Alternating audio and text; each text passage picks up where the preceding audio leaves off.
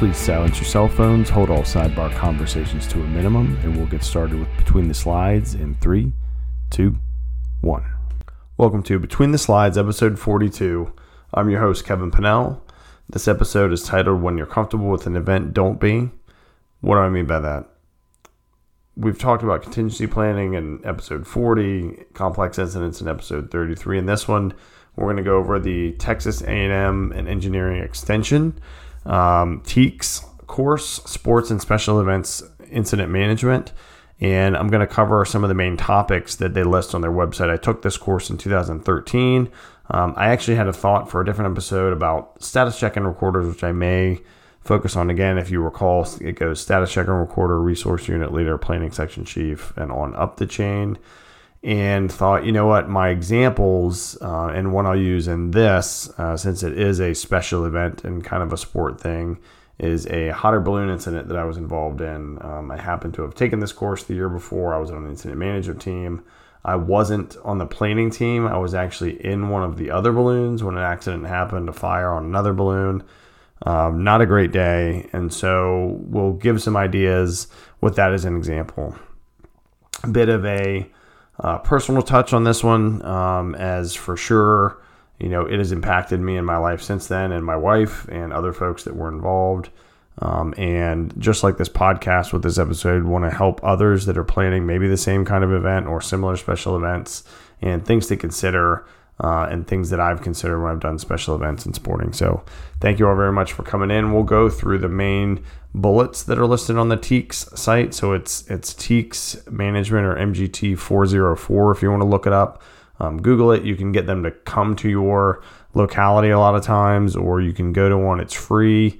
Uh, for those of you that have taken TEEX courses, um, you'll understand that. It's a, it's a great opportunity. So the first of these is to identify event management stakeholders and partner relationships as they relate to sports and special events management. So we've talked about this. We talked about that in episode forty, contingency plans, as far as command coordinating with the event sponsors. So there's number one, right? The event sponsors. If you're having a sporting event or a special event, particularly if it's a big name sporting event, like a major league event or a college or even high school, but particularly the ones that have brands associated with them, those event sponsors are going to be pretty intricately involved and should be. And that's usually, you know, pretty typical. Um, same for a local festival, a local sport event, something like that.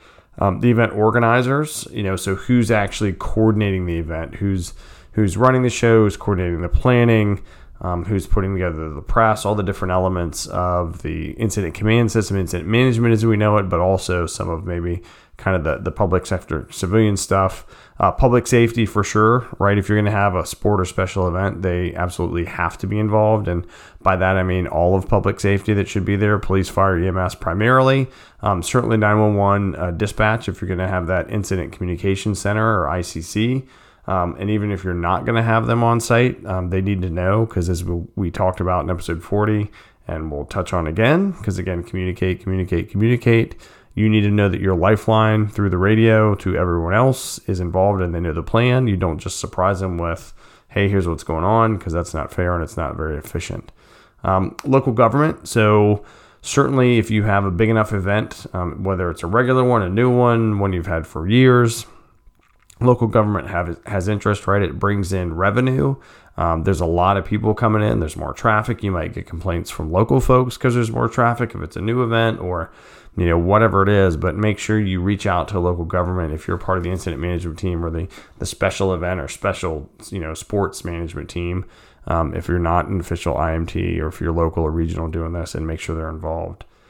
Make sure participants know um, about the event, you know, the the what ifs, the, you know, what if it's a great day? Where are we going to go? What's the flight pattern, um, you know, for the event of, of, an, of a balloon thing with a race, you know, how many laps, all that kind of stuff. Um, usually participants that go to places, unless it's something they haven't done before, will have an idea. So like, you know, football, baseball, uh, NASCAR, those kind of things, uh, participants uh, will know the participants there being, um, you know, the, the drivers, the players, those kind of things. Do they know what's going to happen? You know, did they get briefed on safety issues or storms or something like that? Or are they just going to be told when it happens? Um, for something like the balloon uh, festivals, you know, that I went to, um, the participants are, you know, the, the crews of the balloon, the folks that are um, getting the rides on the balloon. Do they know what's going on? What happens? What if? Um, that's a, a, a big thing too. And are they involved in the planning at all? And we'll, again, we'll jump back into that when we get to some of the other stuff, because they're good in this as well about talking about, hey, what if you have an incident within the event?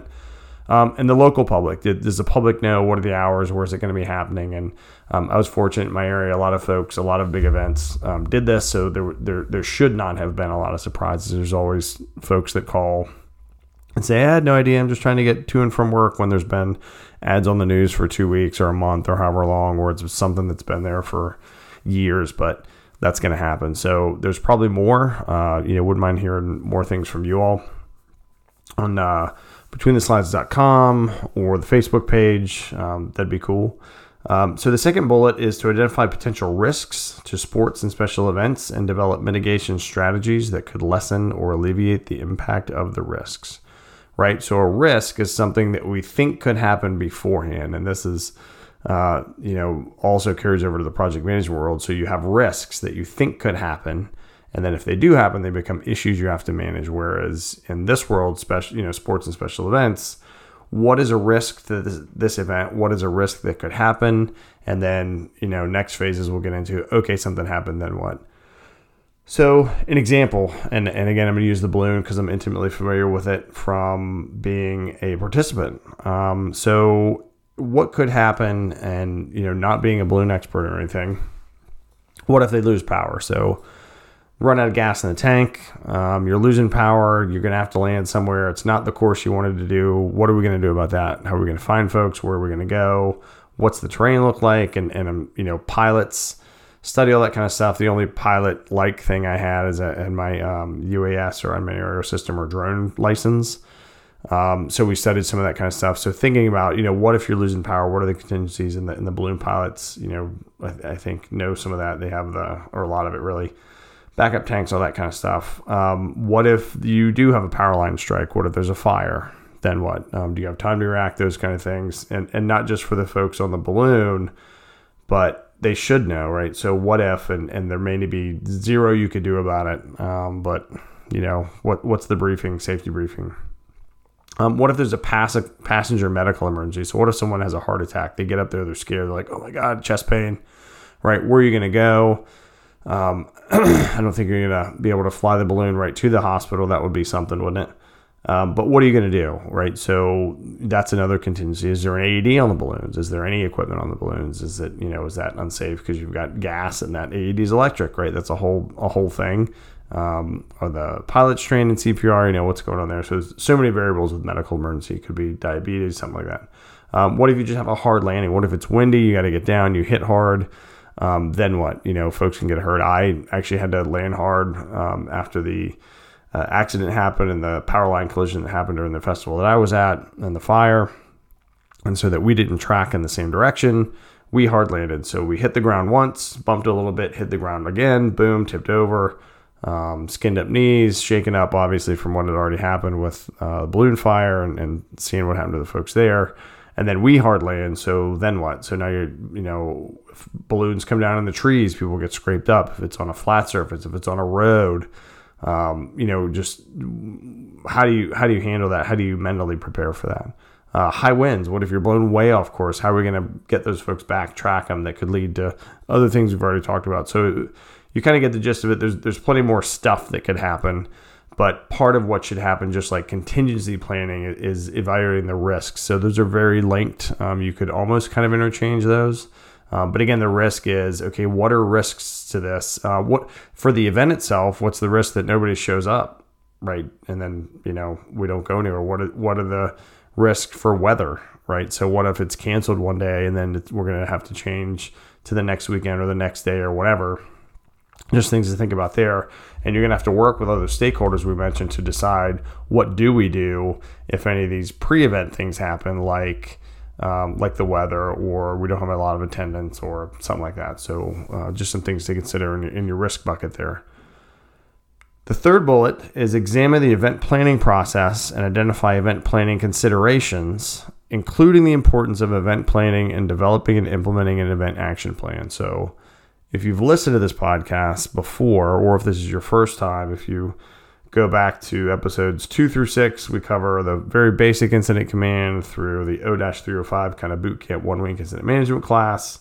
Um, we've definitely talked about this, and I believe there's a process we can all use for special event planning, the Planning P process, right? So that's the all hazards uh, planning process. It should be used for every special event, sporting event, right? It, it absolutely should. It's it's the standard. Can there be variations off of it or to it? Yes. Um, got to hit those foundational four, right? Every special event or incident, um, a sporting event should, you know, be run through objectives with an org chart, and everybody knows who's who. The resources are coordinated. We're all communicating, but got to follow the Planning P. Um, no one is too special by patch, badge, or logo to participate in that. And if they are, that's when you need to reach out to the high-level folks and have them get in a room and chit-chat. Um, there should be no one in the dark when something bad happens, or if it's perfectly great, right? Everybody should know what's going on. Everybody should have a hand in the planning and have a say, and, and have, you know, it, it makes a huge difference. And even when everything goes great, you can just see when you've done a good planning process and you get that good brief to levels from boots on the ground up to the, the mayor, the city, or the governor. When you brief well, it, it is impressive because it's effective, but you can tell they're like, oh, I'm buying into this process because these folks are squared away. And so that says a lot. So when you get into your sports and special event, you know, specific stuff, um, use the process and follow it well. Don't skip things. Don't just change the dates from last year or this year. Um, and, and again, everyone should be invited that's pertinent. Uh, and, and I mean that if they're going to have people on the ground, they should be invited to the process. Um, some kind of saying that, that I thought of this evening, and someone may have thought of it, I don't think I've heard of it before, but it's similar to the and then what, or always be thinking, you know, and then what is, if you're comfortable with your event, don't be, right? So if you've done this for years and years, yes, you're probably familiar with where it is and what's going on, but, but don't just do that every year. Redo the process, dust it off, freshen it up. You may see there's money saving, resource saving. You might see that you're short resources and money. Um, this may be your wheelhouse, but you know what? Maybe there's different factors to the terrain or whatever is happening. So don't be comfortable. Always, always be thinking that and then what, or just knowing, okay, what have we missed? What can we do better? Um, still enjoy it, right? You know, the event. Um, key elements, I think, to that event action plan for sure is uh, let's focus on the communication element, because we won't go through the whole Planning P, but everyone should be briefed on the Sunday day plan. Right. So we've worked that good process together. Everyone's been invited and involved. We've prompted and built bridges and closed loops and relationships and all that kind of stuff. And we're going to do this great ops brief. We might do a private brief for V I Ps, whatever. Um, and here's what we're going to do when it's sunny and everything's going well and awesome. Also, here's what we're going to do, particularly for the folks working the event, on the contingency plans, or, you know, what if something bad happens, or what if weather comes in, or what if whatever, whatever factor. We need both. We need everything's great, and here's what we do for these scenarios. You don't have to break down every scenario unless you're having kind of a sit-down meeting where you can do that. If you're doing a stand-up, um, you know, you could just speak to the contingency plans. We'll switch to this channel. We'll go from there if you're doing a stand-up one, but folks need to know what that is and, and have that available. Um, Does everyone have working communication for the area of operations or the A O that you're in, right? And so do we check before we send folks out on the hike or out in the balloons to know, hey, they all have the same radios and we can all hear each other, whether they go fifty miles away or one mile away? Do we have all their cell phone numbers so we can do that accountability? Or do they have our cell phone numbers so they can reach us back at command or the base, or, or whatever you want to call it, the building that's in charge, you know, that, that's housing the folks that are coordinating this? Um, and is there redundancy? So if I if I have radios and we lose it, and they're like, oh no, no, I brought my own radios. It's always good to issue radios, you know, that work, you know, that are in the coverage area that you're working, and to for sure have a roster of contacts for everyone um, that is going out on a walking team, that is going out on a balloon crew, that it, that you are sending out there, that you can reach them one hundred percent. Um, radio, cell phones, crews, et cetera. So the fourth bullet is to identify the essential essential elements uh, of the steps involved in transitioning from event operations to an incident, right? So at this point, we've gone from beautiful day, nice view from up here, to, oh man, something really bad's happening. Now what? And the hard thing is, unless you have eyes on what's happening, you can't really tell. Um, you can tell when a NASCAR car flips over and it's on the fence. You can tell when, you know, lightning strikes somewhere in a football game or, or whatever, something like that. But if you're not tracking or looking where everybody is, and some of these things, and particularly balloons, again, some of these festivals are enormous, like out west, you know, they're they're spread out for miles and they're going. Um, and even where I was, you know, we were spread out over a bit, so it's hard to see. But, you know, we need to know kind of where all those folks are. So how we identify those? Remember that checklist we talked about in episode forty? Did you make one? If you didn't make one, can you on the fly think about the primary things that you need to do to respond and to start working the problem, right? And so this is where, again, that that incident response piece really, really comes in. That, hey, we account do we have accountability for our people? Do we know where their where the participants are? Do we know how to get them? Is anyone injured? How do we get medical to them? How do we move them to medical? Right? You got to start working those kind of things and, and checking on everybody. And, you know, does the team know their response is pertinent to their position? So that goes back to that episode forty we're talking about, where if you're in operations, do you know what you're doing? If you're in planning, do you know what you're doing? If you're in public relations, if you're a representative from the local government, does everybody know what to do or what's suggested and able to meet up and work through the issue? Um, some of the things, you know, if you're an agency assigned vehicles, there's fantastic solutions to be able to track those. And, and most um, nine one one centers, uh, public safety access points, or P SAPs, or localities track their vehicles already via G P S that's in those vehicles, right? So you can already have a good idea of assets that you've sent public safety wise or other government wise or whatever vehicles you can track. Um, or if not, who's closest? Where can they go? Can they get eyes on it? Uh, and start working the problem that way with assets that you already have with your G P S pra- uh, trackers. For folks out doing a search, for, um, you know, in this case, again, folks in balloon crews, um, do they have G P S trackers? Can you look at a map, a nice map, let's say like an ArcGIS map or whatever product you're using, and just look at all the balloons flying through the air and see where they are, right? That's that's pretty awesome. G P S trackers are, are pretty cheap. The connection to those to put them in a system is relatively easy. You have numbers that are in the in the device. Um, you pull it in the G I S system, you pull it up on a big screen, and you can track that stuff like a boss. It's pretty awesome, and I highly recommend it. Um, and with that, do we have a resource unit set up to do regular accountability checks? So are we checking with the crews every, you know, depending on flight time or out in the field time, you know, so let's say flight time, um, are we checking every ten minutes? You know, are we checking fifteen minutes? Is that intrusive? You know, whatever the a good interval is. But if it's if it's not a super long flight, um, you know, what are the intervals we're going to put in and make sure that we know everybody's good to go and we're we can see where they are. And even if it's if it's via radio and they're reporting lat- latitude, longitude, and we just mark it on the map somehow, how are we doing that so we know, oh, last known reported locations this, or real time, which is optimal, is we can just look at the G I S system, which is pretty awesome. Um, can we talk to everybody? Um, so that goes back again to the communications. And if we can't, how are we going to make sure that we can, um, either by sending folks out to the area they are, where the incident within the event happened, or if they made emergency landing, um, and so they're not affected, and figure that out.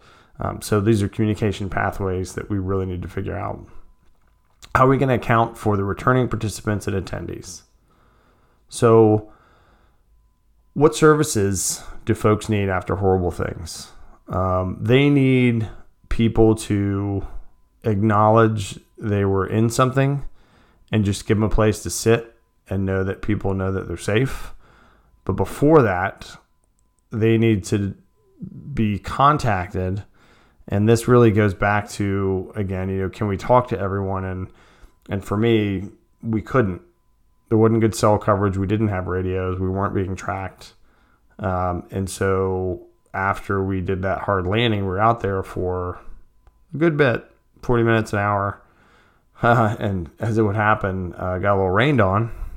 And so relied on, you know, the old cell phone from our, our pilot, and not optimal, right? So, and when we got back, um, it was just me and, and my wife, and we were dropped off, and uh, the pilot apologized. It wasn't his fault uh, for what had happened. And then we were by ourselves, right? So we walked in, super freaked out, lost it with each other for a few minutes, went to the bathroom, walked like zombies to our car, and drove home. Um, got checked on by our family. And I will tell you from personal experience, if you're an emergency manager, if you're an incident manager out there, and your family assistance plan is lacking, it will be a pretty big disservice to the people who will need it when you don't plan for it. And it leaves a lasting impression. And so the kind of fervor and the passion that I have for that accountability piece, for tracking people, for taking care of them, is is that's why it feels horrible. And it's something that's pretty easily preventable. Uh, and, you know, that doesn't make whatever complex incident anybody's involved in easy. But that's why we put so much work in up front, because it makes a huge difference. So family assistance plans, from what I've seen, are pretty pretty hot potato issue, because not a lot of folks want to own it. It's complex. You know what? If you can get a building and get people that can, you know, counsel and let people talk to them, and just give them a place to get a cup of water and a coffee or a something, uh, that's a great start, right? That's a great basic start. All the, you know, there, there's huge family assistance center plans from the airlines. Um, I was fortunate to get some training from them that, you know, they take over whole hotels, but that's a whole different scale, an airline crash, and, um, you know, all the, the site visits and just tons of stuff, you know, remains handling and those kind of things. Um, you know, and then, so if we provide those immediate services, how are we going to follow up with them, right? So is our local or state or, you know, whatever level your mental health services, your crisis counseling, your peer support is involved in?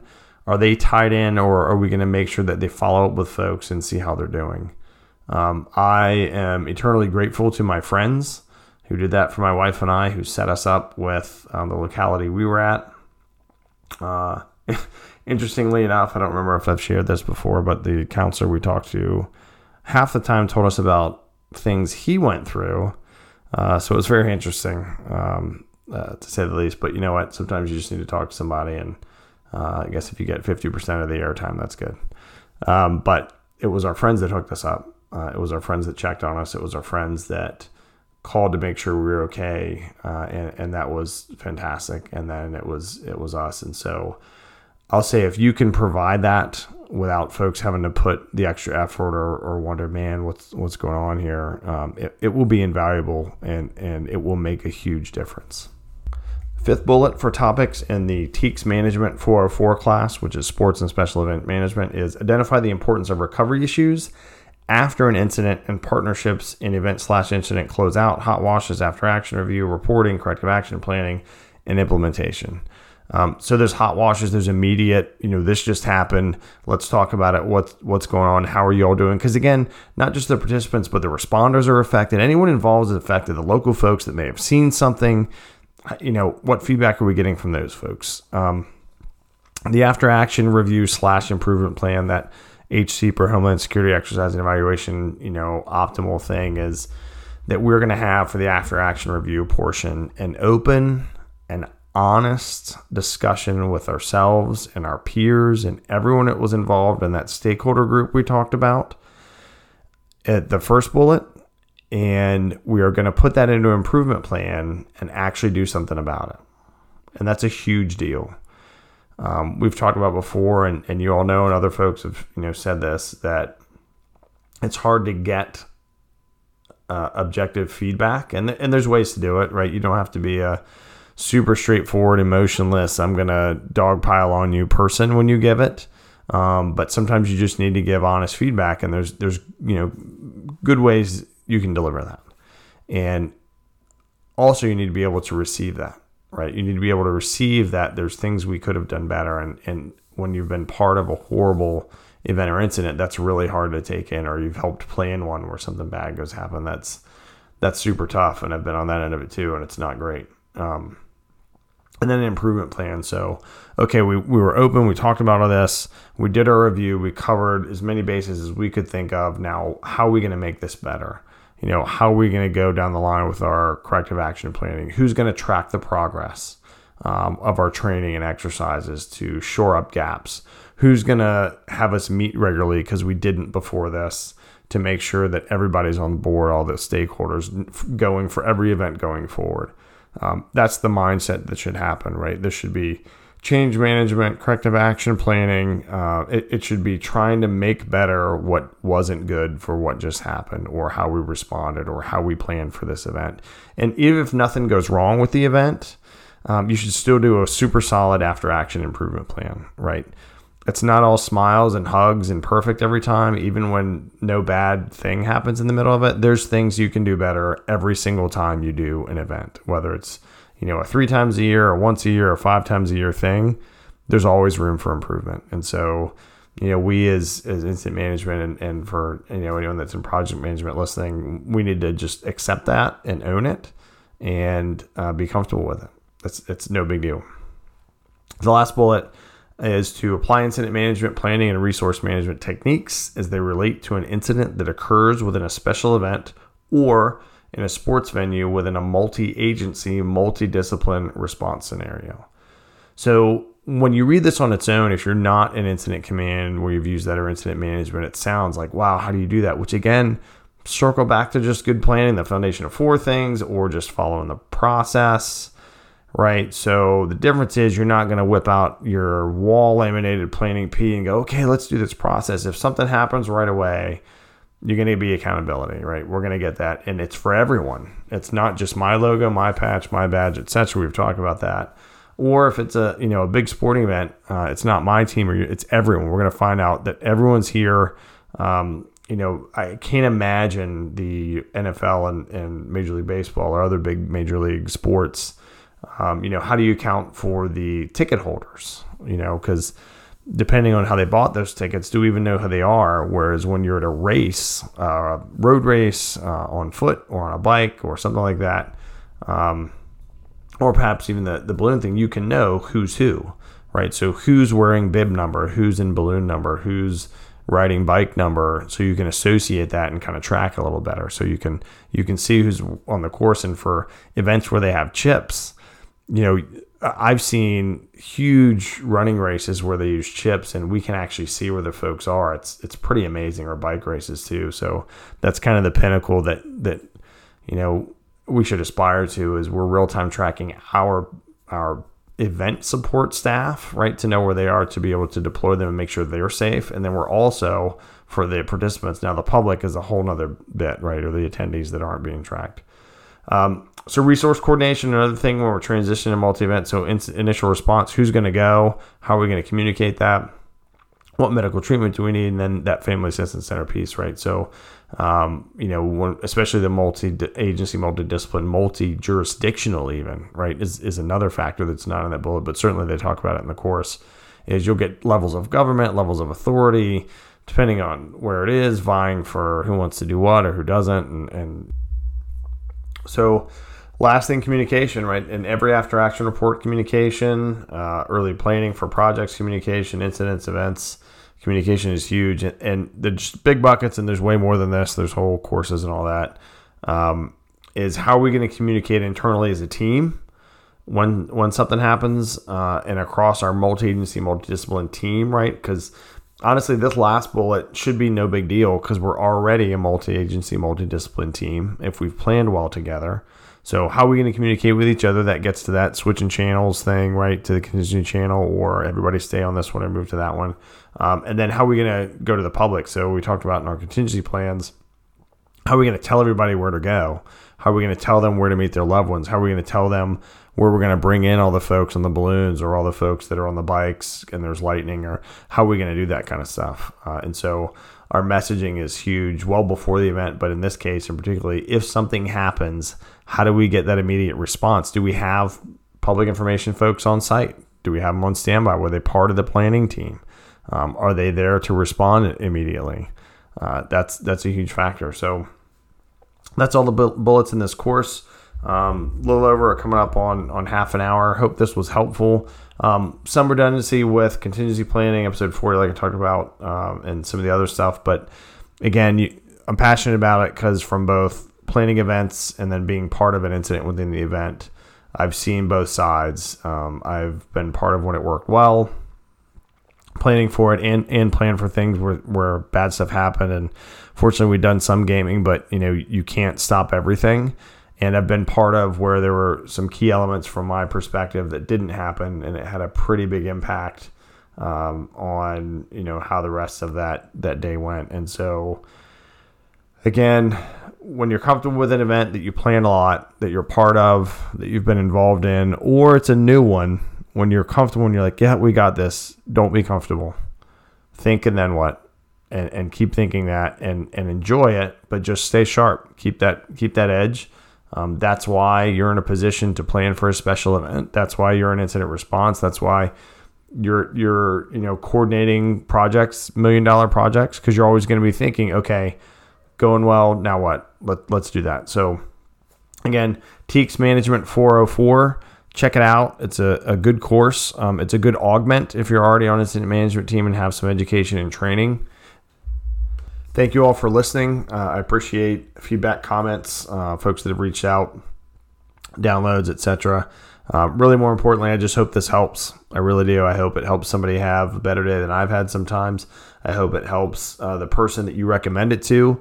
And I appreciate everybody that's that's recommended the show to others. And everybody out there, stay safe. Uh, get after it. Do your best. And Godspeed.